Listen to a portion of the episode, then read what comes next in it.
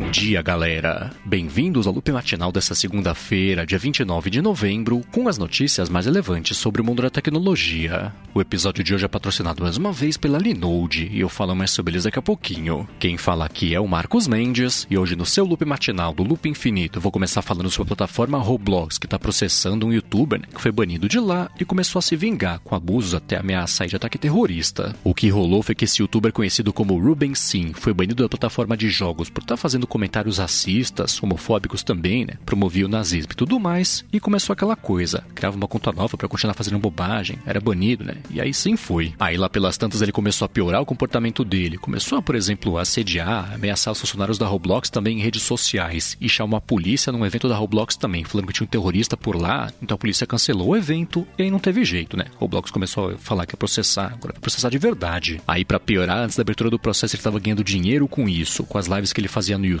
né? Mostrando lá como é que estava fazendo para sediar Roblox e agora pintou o processo. Eles pedem uma indenização de um pouco mais de um milhão e meio de dólares. Esse caso é parecido, inclusive, até comentei por aqui recentemente da plataforma Twitch, que está processando dois ex-usuários também, estão fazendo bobagem na plataforma. E aí, nesse caso específico da Roblox, além da indenização, ela quer também que o youtuber seja proibido de vez de criar uma conta na plataforma pela justiça, né? Pra não ter jeito aí dele voltar para lá também.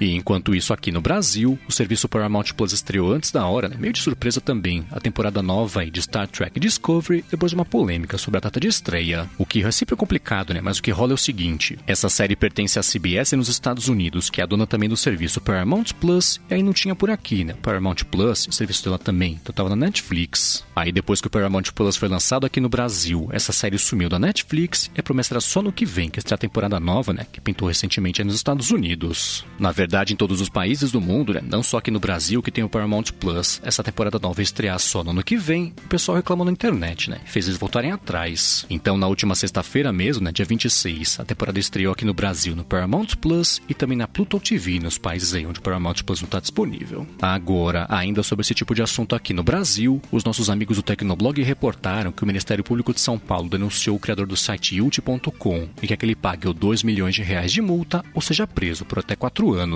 Esse site ult.com serve para baixar os vídeos do YouTube, mas é mais simbólica essa ação aí do que outra coisa. Isso porque o dono do site nem é brasileiro, né? Ele nem mora no Brasil também. Então, para ele ser preso por aqui, ele teria que ser extraditado aqui para o país. E claro, né, que isso não vai acontecer. De qualquer forma, essa movimentação toda também causou já aqui no Brasil bloqueio do acesso ao site, que é uma coisa que tinha acontecido já no começo desse ano, mas depois voltou aí, depois da movimentação da justiça. Agora, ainda de bastidores do mercado, só que falando da China, o governo de lá mandou a Didi, que é tipo a Uber de lá, deslistar as ações dela nos Estados Unidos. Quem sempre acompanha aqui o podcast sabe que assim que a Didi abriu as ações dela nos Estados Unidos, o governo chinês adotou medidas bem restritivas que cortaram pela metade o valor dela. Quando ela fez o IPO era 80 bilhões de dólares, agora eles voltaram a prestar atenção na empresa. Então agora o governo chinês falou que eles querem que ela remova as ações dela no mercado americano, né? Então se prepare para sair do mercado americano. E falaram que isso é um medo de vazamento de dados sensíveis, seja lá o que isso significa, e caíram todas as ações aí de empresas chinesas nos Estados Unidos, né? Por medo aí também de mais ações desse tipo para outras empresas. Já um último assunto aí também de bastidores que pintou na sexta-feira veio do Google lá na Irlanda. O que rola é que a Irlanda sempre foi uma espécie de paraíso fiscal de empresas de tecnologia, né? Deu bastante corte de imposto e aí todo mundo faz maior malabarismo para conseguir não pagar impostos pelo mundo e guardar todo o dinheiro no país, mas teve um problema que pintou sobre isso faz uns anos. O que rola é que a Europa basicamente cansou de ver a Irlanda fazer isso e deu um jeito de fazer o país cobrar impostos retroativos aí depois de desconto que eles tinham dado. Isso acabou acontecendo com diversas empresas, tipo a Apple, o Google também, né? Que é esse caso aqui a Amazon e tudo mais, e no caso do Google foi o seguinte: eles foram condenados a pagar um pouco mais de 600 milhões de euros em impostos retroativos. E aí, claro, né, tentaram reverter essa coisa toda e conseguiram aí, mais ou menos, né, conseguiram um desconto aí pro imposto que eles vão ter que pagar. Então, na sexta-feira ficou definido que eles têm que pagar. Foi um acordo que eles fizeram, né? Tem que pagar só 200, só não, né? Mas 220 milhões de euros versus 620 aí, milhões que tinham sido definidos. E é bem provável, né, que pintem mais acordos assim também nos próximos dias aí de outra empresa de tecnologia.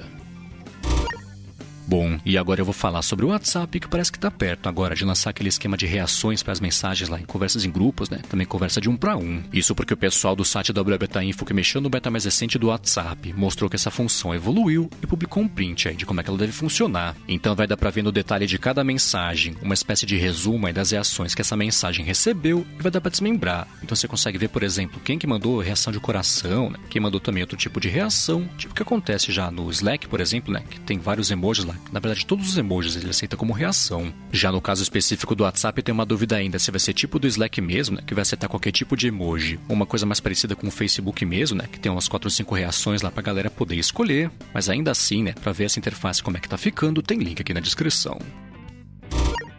Bom, a seguir eu vou falar sobre mais uma decisão meio difícil aí que parece que a Samsung teve que tomar por conta da falta mundial de semicondutores. Mas antes disso, eu vou tirar um minuto aqui do episódio para agradecer a Linode pelo patrocínio aqui mais uma vez do Loop Matinal. Com as máquinas virtuais rodando Linux da Linode, você consegue simplificar sua infraestrutura e cortar bastante aí também que você gasta todos os meses com serviço de nuvem. E aí com isso você simplifica também, né, toda a parte de desenvolvimento, distribuição também de escala para rodar seus projetos aí do jeito mais rápido e mais fácil. A Linode tem soluções para todo tipo de projeto, que pode ser desde um projeto pequenininho, né, projeto pessoal até a parte mais pesada de administração de carga de trabalho. E você que é ouvinte aqui do Loop Matinal tem um crédito de 100 dólares para começar com eles por meio do link linode.com/loop matinal. Eles têm data centers no mundo inteiro, então você consegue escolher sem custo adicional o que é melhor para você, né? Mais perto aí dos seus clientes e tem suporte também 24 horas por dia, 7 dias por semana também, até premiado o suporte deles é que você consegue ter acesso também sem custo adicional. Você pode escolher instâncias dedicadas ou compartilhadas para o seu projeto, ou então você pode usar também esses 100 dólares de crédito para fazer coisa tipo armazenamento compatível com S3 da Amazon, administração também de Kubernetes e por aí vai. Se roda no Linux, roda na Linode. Então acessa lá linode.com/loop matinal, l i n o d e.com/loop matinal. Aí você vai em Create Free Account, resgata seus 100 dólares de crédito para começar com eles, que é uma coisa bem bacana, né? Dá um pouco, dá mais ou menos 560 reais na cotação aqui de hoje que eu tô gravando. Então, mais uma vez, hein, eles começam só com 5 dólares por mês, então esse crédito também é bem bacana de 100 dólares. Acessa lá linode.com/loop matinal. Muito obrigado a Linode pelo patrocínio contínuo aqui do podcast.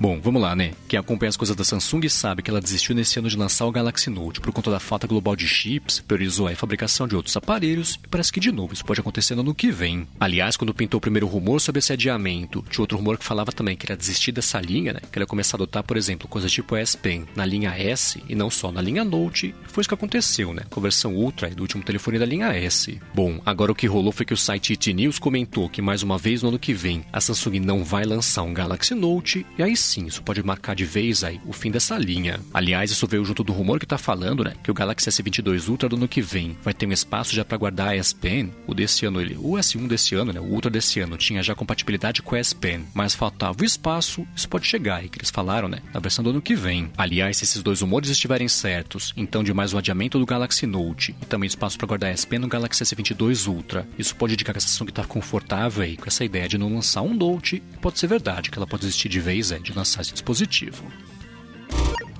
E enquanto isso, no mundo da Apple, ela perdeu o executivo Sun Ho-en, que liderava a parte global de desenvolvimento de baterias. Ele tinha saído da Samsung para trabalhar na Apple, e quando ele começou a trabalhar por lá, o pessoal especulou que era de bateria normal, né, dos bens de consumo da empresa, mas parece que não era isso. Isso porque a Volkswagen contratou o executivo, e o pessoal começou a achar que ele estava na verdade trabalhando em baterias lá para o carro, né, aquele projeto do carro da Apple, que está complicado desde que ele começou a ser feito, e a Volkswagen só confirmou, né, que ele vai começar a trabalhar na empresa agora, tendo saído da Apple. Bom, e aí ainda que das coisas da empresa, ela está de volta a vender os produtos dela na Turquia, só que com aumento de 25% aí em média dos produtos. Na semana passada eu comentei que a Apple tinha parado de vender produtos por lá por conta da economia, né? Que a lira perdeu uns 40, 50% de valor desde o começo do ano. A inflação também aumentou em mais ou menos uns 20%, e agora ela voltou com os produtos mais caros em coisa de 25% para segurar a variação também da economia. Bom, e por último sobre a Apple e fechando aqui o episódio de hoje, o analista Ming Chico no final da semana passada reafirmou os rumores da Bloomberg e comentou que até o final do ano que vem a Apple vai mesmo aí lançar um headset imersivo com foco em realidade virtual e não realidade aumentada. Ele falou também que o headset vai ser independente do iPhone, vai ter até poder de fogo tipo de Max, né? Então não vai ser uma coisa tipo Apple Watch, que depende até hoje mais ou menos aí do iPhone para funcionar, o que o pessoal não estava esperando. A galera apostava pelo menos aí que a primeira geração ia ser um pouco mais dependente do iPhone. Ele falou que a intenção da Apple, inclusive, é substituir o iPhone por produtos imersivos aí num espaço de 10 anos. O primeiro passo é esse, com esse headset aí que ele comentou, né? O pessoal tá comentando, mas ele falou também que a Apple deve lançar até o finalzinho do ano que vem.